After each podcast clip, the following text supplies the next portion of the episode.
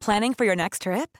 Elevate your travel style with Quince. Quince has all the jet setting essentials you'll want for your next getaway, like European linen, premium luggage options, buttery soft Italian leather bags, and so much more. And is all priced at 50 to 80% less than similar brands.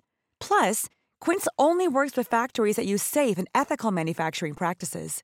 Pack your bags with high-quality essentials you'll be wearing for vacations to come with Quince. Go to quince.com/pack for free shipping and 365-day returns. Millions of people have lost weight with personalized plans from Noom, like Evan, who can't stand salads and still lost 50 pounds. Salads generally for most people are the easy button, right? For me, that wasn't an option. I never really was a salad guy. That's just not who I am. But Noom worked for me. Get your personalized plan today at Noom.com. Real Noom user compensated to provide their story. In four weeks, the typical Noom user can expect to lose one to two pounds per week. Individual results may vary.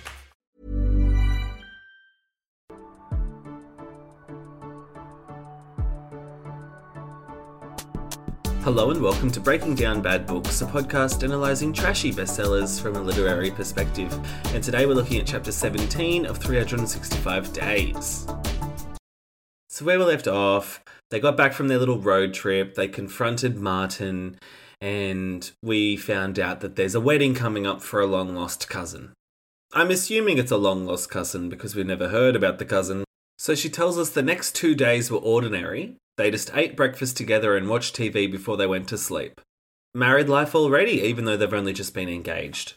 And then on Saturday, she's spending the morning rummaging around her closet, searching for the perfect outfit. And she's like, oh no, I left all my good clothes in Sicily. I've got nothing to wear to the wedding today. And I don't know why she didn't uh, pick out an outfit for the wedding over the past two days where all she was doing was eating breakfast and watching TV. She probably could have tried to plan ahead an outfit at that point in time, but no, it's the morning of the wedding and she has nothing to wear. And then Massimo says, Are you alright? And she says, Nothing but the standard dilemma of half the women in the world. I don't know what to wear.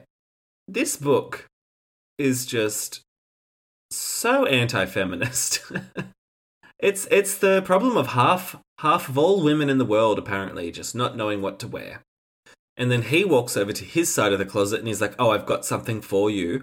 And he pulls out a hanger covered with fabric sporting a Chanel logo.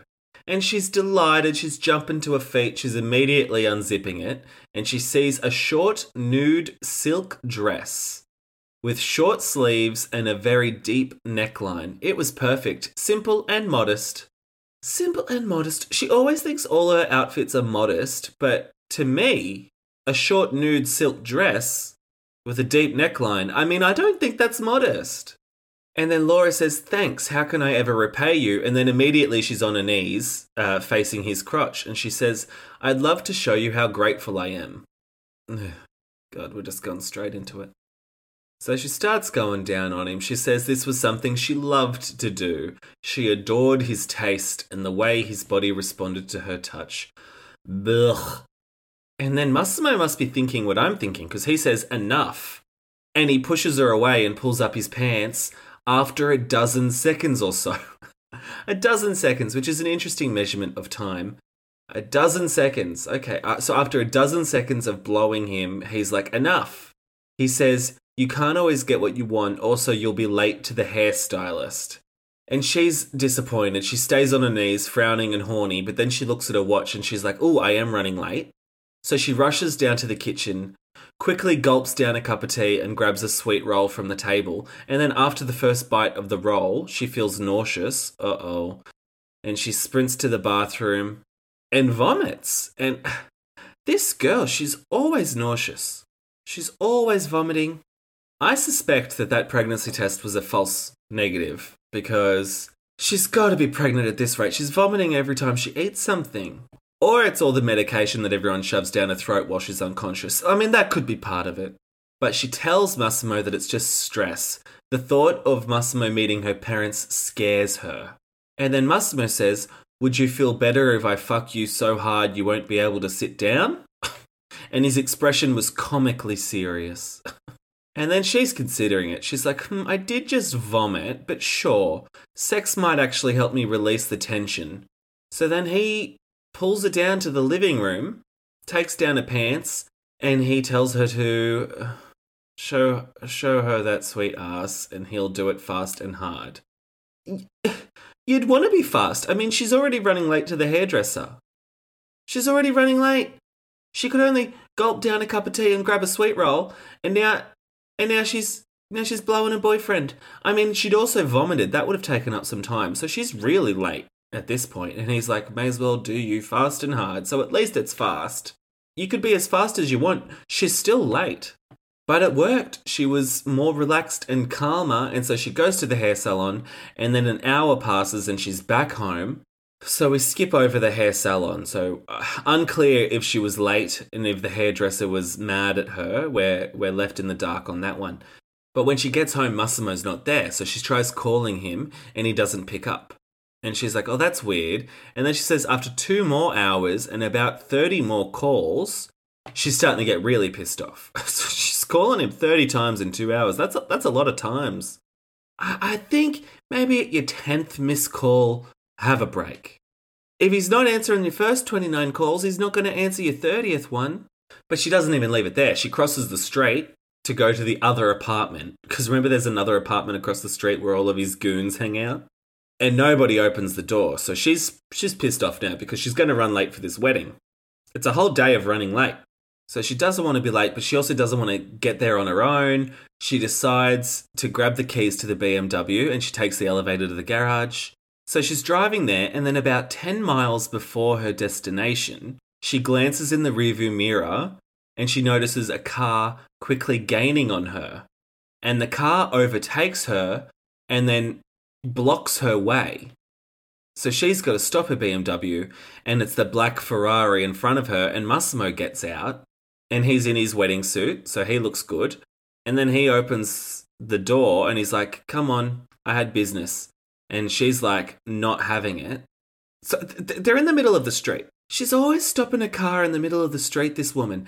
And so she's refusing to budge because she's angry. But then a black SUV stops behind her car. So, so she's building up traffic. And he says, If you don't step out of that car right now, Laura, I'll have to pull you out by force, and that might ruin your look. And of course, uh, her look is the most important thing to her. So she's like, Fine. So she gets out, she goes into the black Ferrari, and then Massimo's taken the driver's seat and he's got a hand on a thigh as if nothing had happened. And he's like, You look gorgeous. And he's like, But I feel something is missing. So he reaches into the glove compartment and takes out a Tiffany's box and she's trying to do her best to not act delighted. She's very materialistic. But meanwhile, that poor guy in the black SUV parked behind her car is probably still stuck there. Also, is she just going to leave her car in the middle of the street? I mean, she just abandoned her car in the middle of the road. So the necklace, he puts it on her and it's full of diamonds, of course it is. And then he's like, Where's your engagement ring? You have to tell them all sooner or later. And she's like, oh, it's not going to be today. Besides, what am I going to tell them that I've I've met a guy who kidnapped me and told me he saw me in a vision, then he kept me locked up, threatening to kill you both until I fell in love with him, and now we're going to get married. it would be pretty hard to tell your parents that. I mean, she's she's got a point there, and also.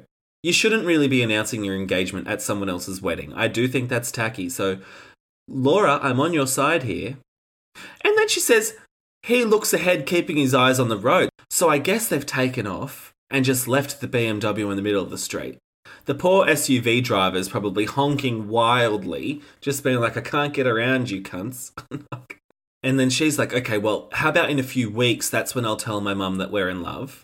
And then in a few months, I'll tell them we're engaged. It'll be more natural that way, less suspicious. I mean, the fact that you think that your relationship is suspicious, that's that's worrying. And Massimo's super angry at that. He says, You'll marry me next weekend, Laura, not in a few months or years, in seven days. Seven days. Like, is he the girl from the ring? Why in seven days? seven days.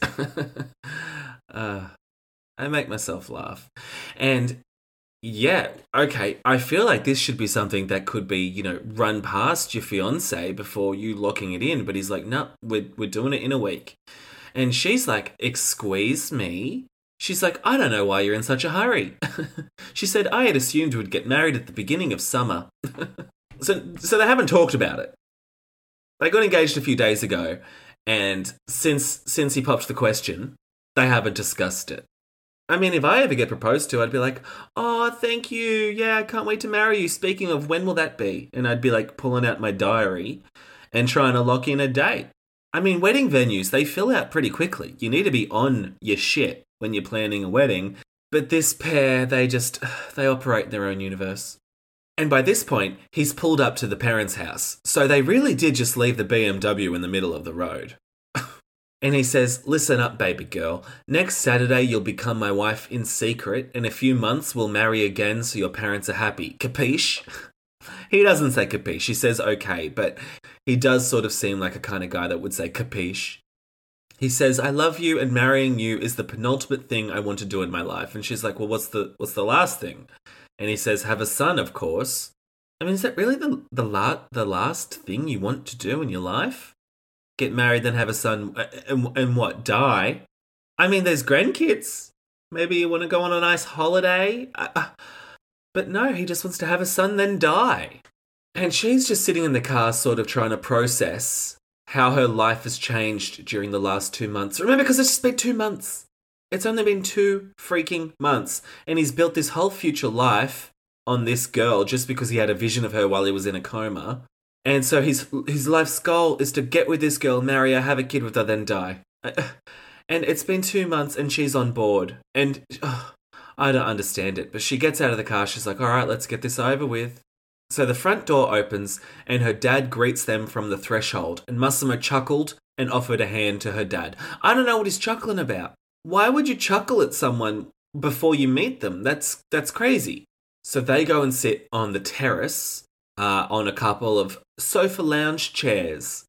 okay, great.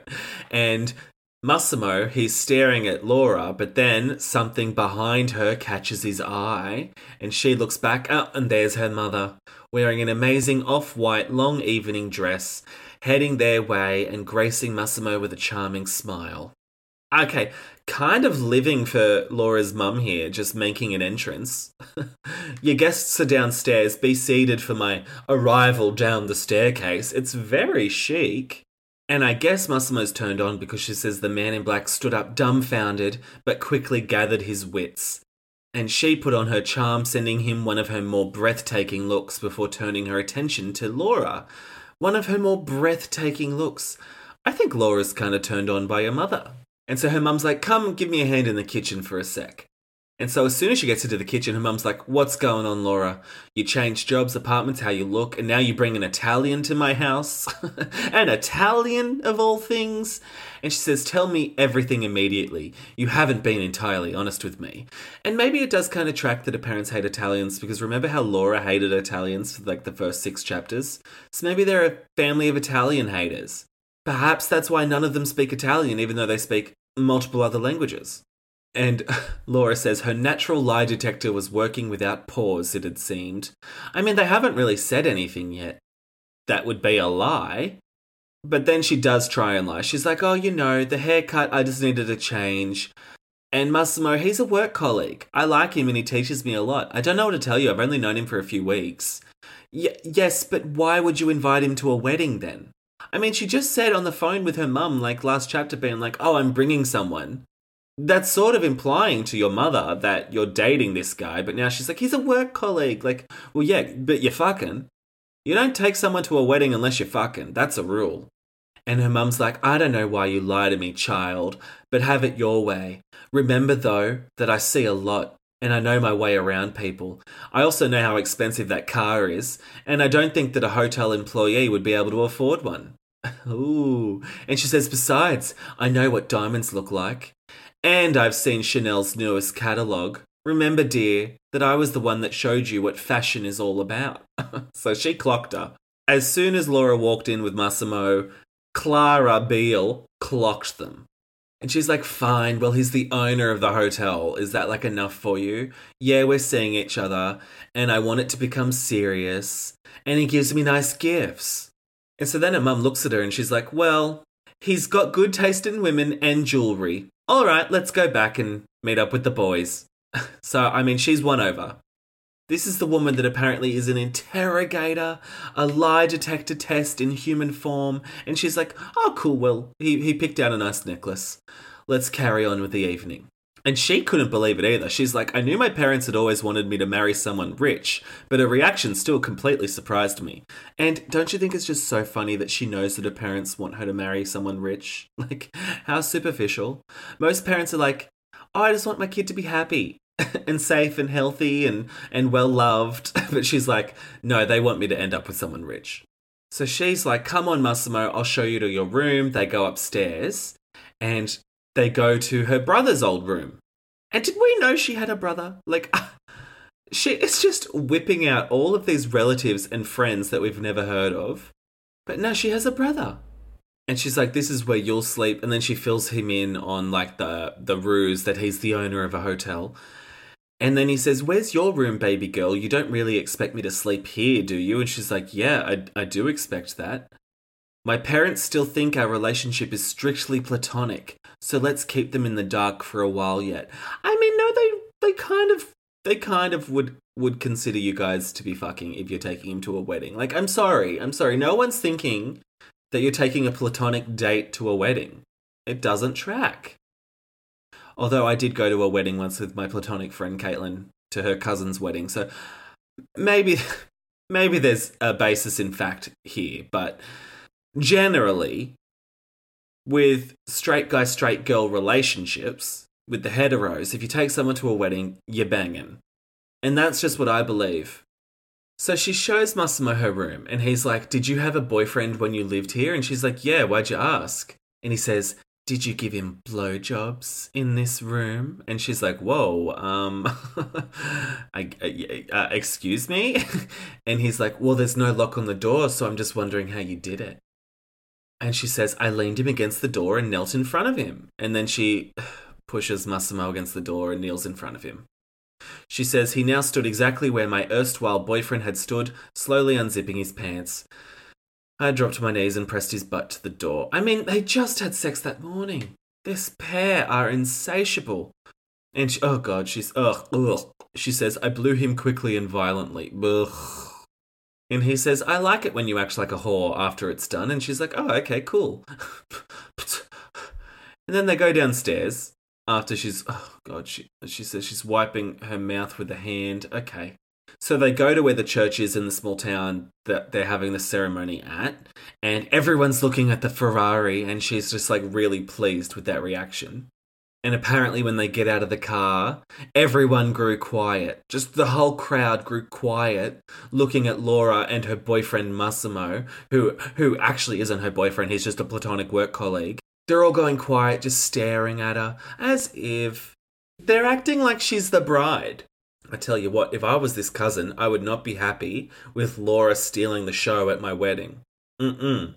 Oh, and then the brother's there the, the, the prodigal son that we've never heard of, here he is. And he says, Hey sis, I see your fancy stories had something to do with the truth after all. You look awesome. I like your style. What the hell does that mean?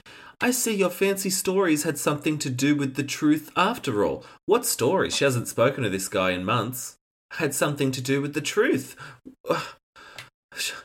I mean, what a roundabout way to say, oh, you look good.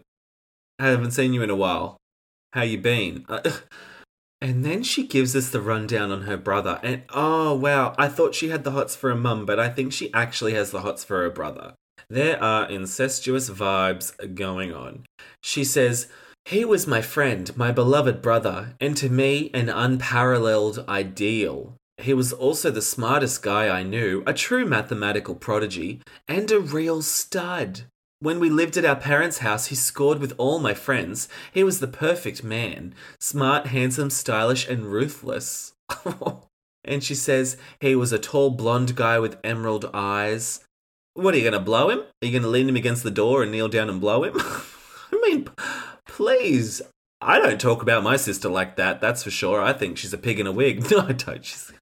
This is very inappropriate. And the brother's name is Cuba, but with a K which is kind of fun. And she says, Oh, Kuba, how good to see you. I completely forgot you'd be here. Uh, you, you forgot that he'd be here at your cousin's wedding that you were also invited to. Why would he not be invited? Many of us have those stubborn pounds that seem impossible to lose, no matter how good we eat or how hard we work out. My solution is PlushCare. PlushCare is a leading telehealth provider with doctors who are there for you day and night to partner with you in your weight loss journey. They can prescribe FDA-approved weight loss medications like Wegovy and Zepbound for those who qualify. Plus, they accept most insurance plans. To get started, visit plushcare.com slash weight loss. That's plushcare.com slash weight loss. Planning for your next trip? Elevate your travel style with Quince. Quince has all the jet setting essentials you'll want for your next getaway, like European linen, premium luggage options, buttery soft Italian leather bags, and so much more. And is all priced at 50 to 80% less than similar brands. Plus, Quince only works with factories that use safe and ethical manufacturing practices. Pack your bags with high-quality essentials you'll be wearing for vacations to come with Quince. Go to quince.com/pack for free shipping and 365-day returns. Millions of people have lost weight with personalized plans from Noom, like Evan, who can't stand salads and still lost 50 pounds. Salads, generally, for most people, are the easy button, right? For me, that wasn't an option. I never really was a salad guy. That's just not who I am. But Noom worked for me. Get your personalized plan today at Noom.com. Real Noom user compensated to provide their story. In four weeks, the typical Noom user can expect to lose one to two pounds per week. Individual results may vary. Hey there, it's Michelle Norris. I'm host of a podcast called Your Mama's Kitchen. When I travel, I'm usually looking for a way to find a taste of home when I'm not at home. And one of the things I love to do when I am at home is entertain. And Airbnb allows me to do that. When I was in California recently, I rented a house that had a great kitchen. And when we were sitting around the table, we're all thinking, we're in someone else's house. Someone could be in all of our homes as well. If you have a home, but you're not always at home, you have an Airbnb. Your home might be worth more than you think. Find out how much at airbnb.com/slash host. And then she says the service was boring as hell and too long. I mean, she really doesn't care about this cousin at all, does she? I mean, she forgot the wedding was going to happen. Now she's here at the wedding. She stole the show by arriving in a Ferrari. And then she wanted to bone her brother. And now she's at the ceremony just thinking it's boring and too long. And I'm like, maybe you could shed a tear for your, for your cousin that's found love. Maybe get your head out of your own ass and focus on something else. But she even says the whole time, my entire family was focused on the handsome Italian at my side. This poor cousin is standing in a in a bridal gown saying her vows and everyone's focused on the handsome Italian in the fifth row. I don't believe it. And remember, it's in a church, and she says the only thing I prayed for during the ceremony was for it to end. What a bitch. And she says when the party started, the guests would stop oogling my man. Well, ugh. Now, now she's jealous of her family for staring at her new boyfriend. Maybe if she just came out and said, "Hey, this is my boyfriend, not a work colleague," they'd be like, "Oh, okay, cool. I'll I'll stop trying to hit on him." And then while the couple are reciting their vows, she's thinking about how she's apparently getting married in a week. And she's thinking, oh, what, am I really ready for this? Should I really marry a man I barely know who terrified me and made me angry on a daily basis? And do I really want to be with someone who won't let me have my own opinions? You know, someone so controlling, who always has to be right and have his way, and won't allow me to do the things that I love. And then she's like, mm, yeah, yeah, that's really what I want to do. She just rattled off a lot of very good reasons to not marry someone. I mean, just one of those things is a good enough reason to not marry the guy. And she's rattled off 10 things and then she's resolved to be like, yeah, it's going to be great. Can't wait to marry him. Ugh. If they were a real couple, I'd rock up to the wedding and say, I object. And apparently she looks pale, and he's like, Are you okay? And she's like, I'm fine. I just haven't had much of an appetite for the past few days because of all the stress. All the stress about this wedding that she didn't remember. And she says, I'm a bit faint, but it has to be the nerves. I mean, I think she's pregnant. I really think she's pregnant. Then she says, We left the church and it was supposed to be downhill from there.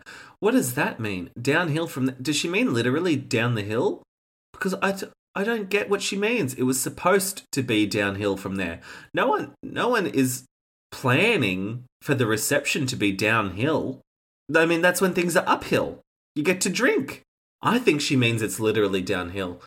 So the party is getting held at a picturesque rustic manor, which consisted of several buildings, a hotel, stables, and a great hall.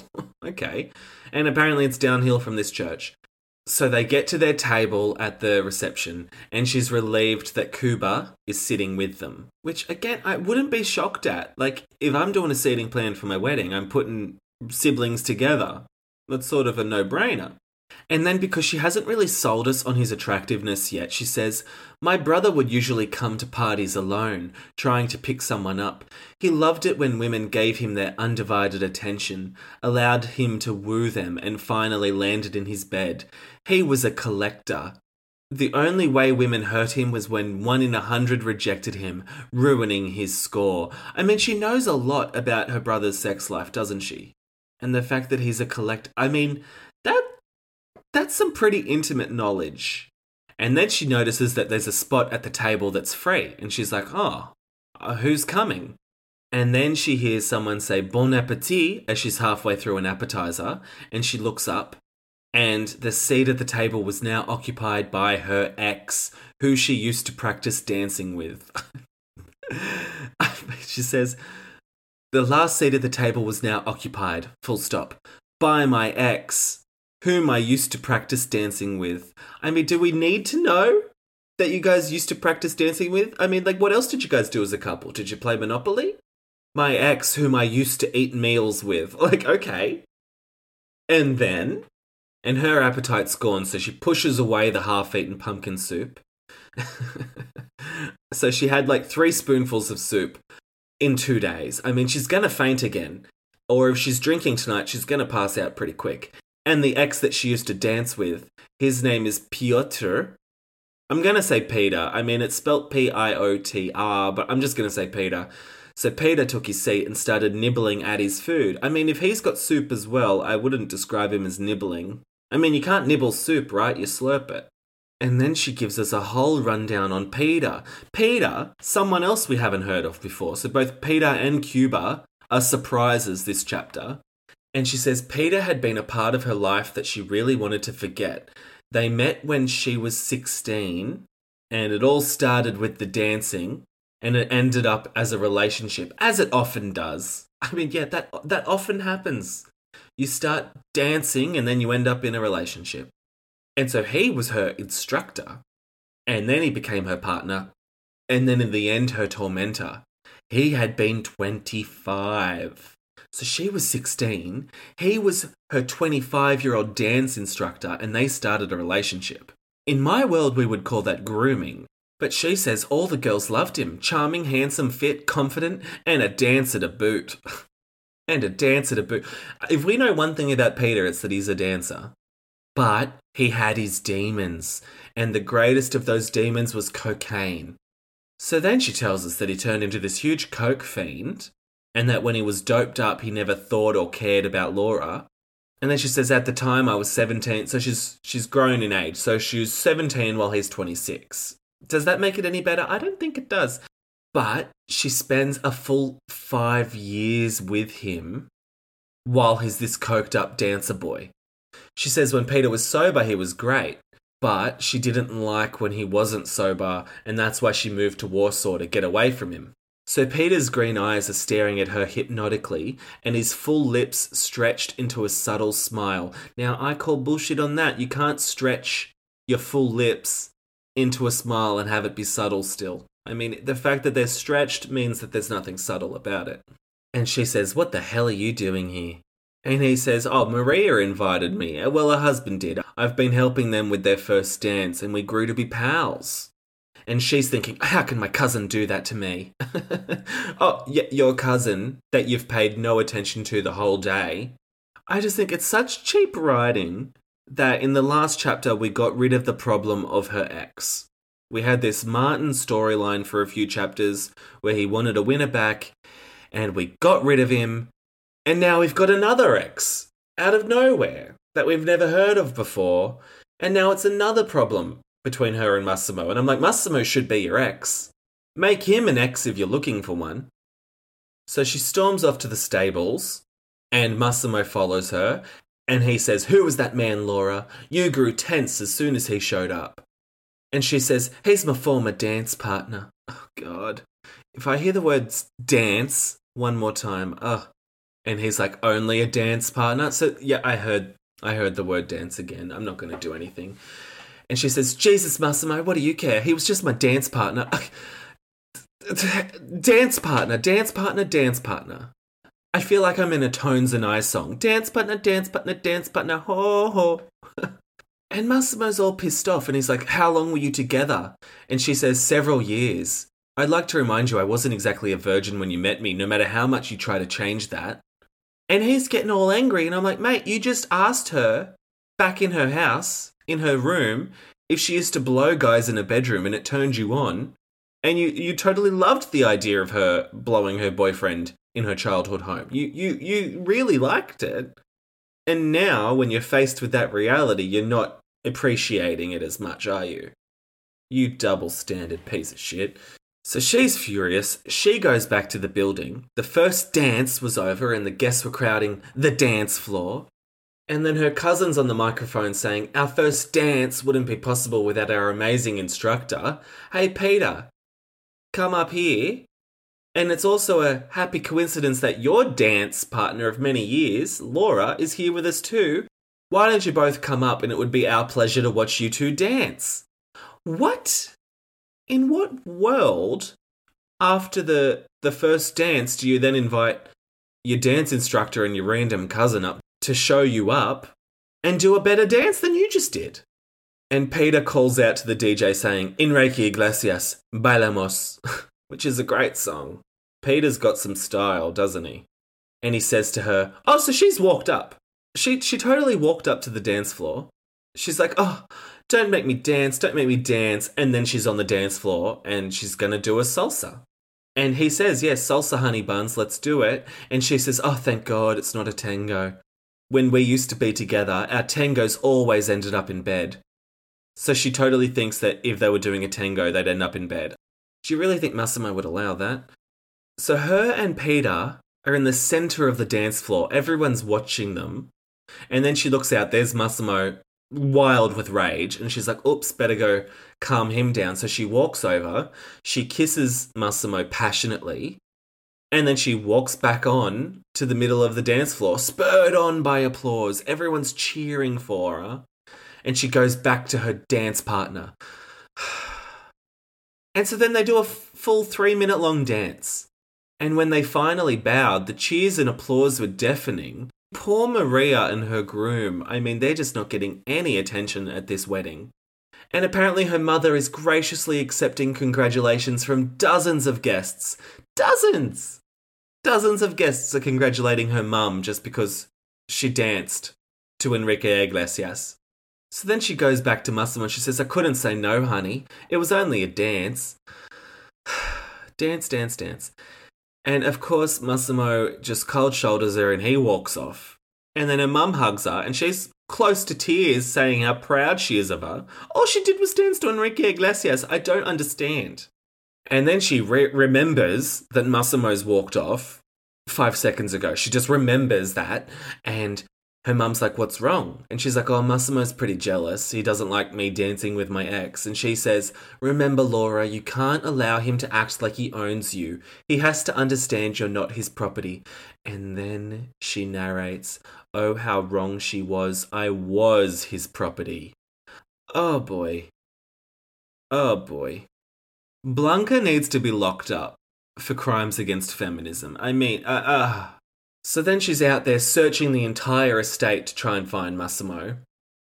But then through an open window in one of the buildings, she heard a conversation in English and she recognized her brother's voice, so she went that way. How convenient, just through an open window. And then she goes inside to that building, I guess it's a hotel, and she says, oh, I'm looking for my fiance to the receptionist, a tall, handsome Italian. And she's like, Yeah, that's apartment 11, third floor. It's a terrible security at this hotel to just be telling people where a guest is staying at exactly. And third floor, his voice is carrying from an open window on the third floor, whilst I assume Enrique Iglesias is, is pumping back at the grand ballroom.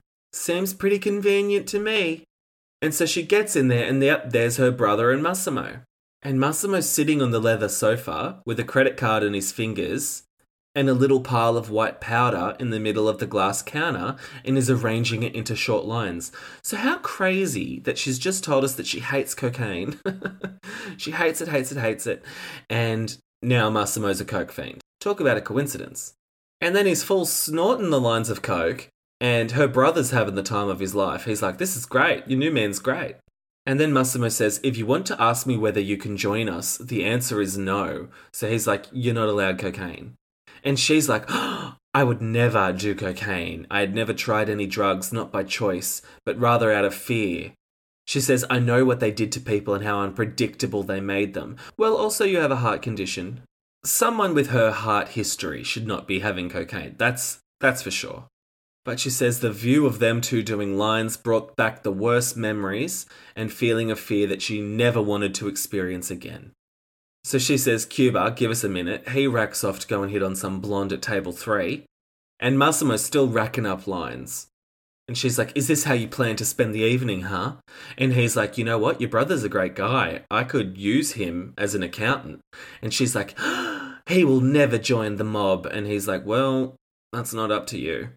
And then she's like, I've had enough of this. I'm, I've had enough of not having any influence over what's happening in my life.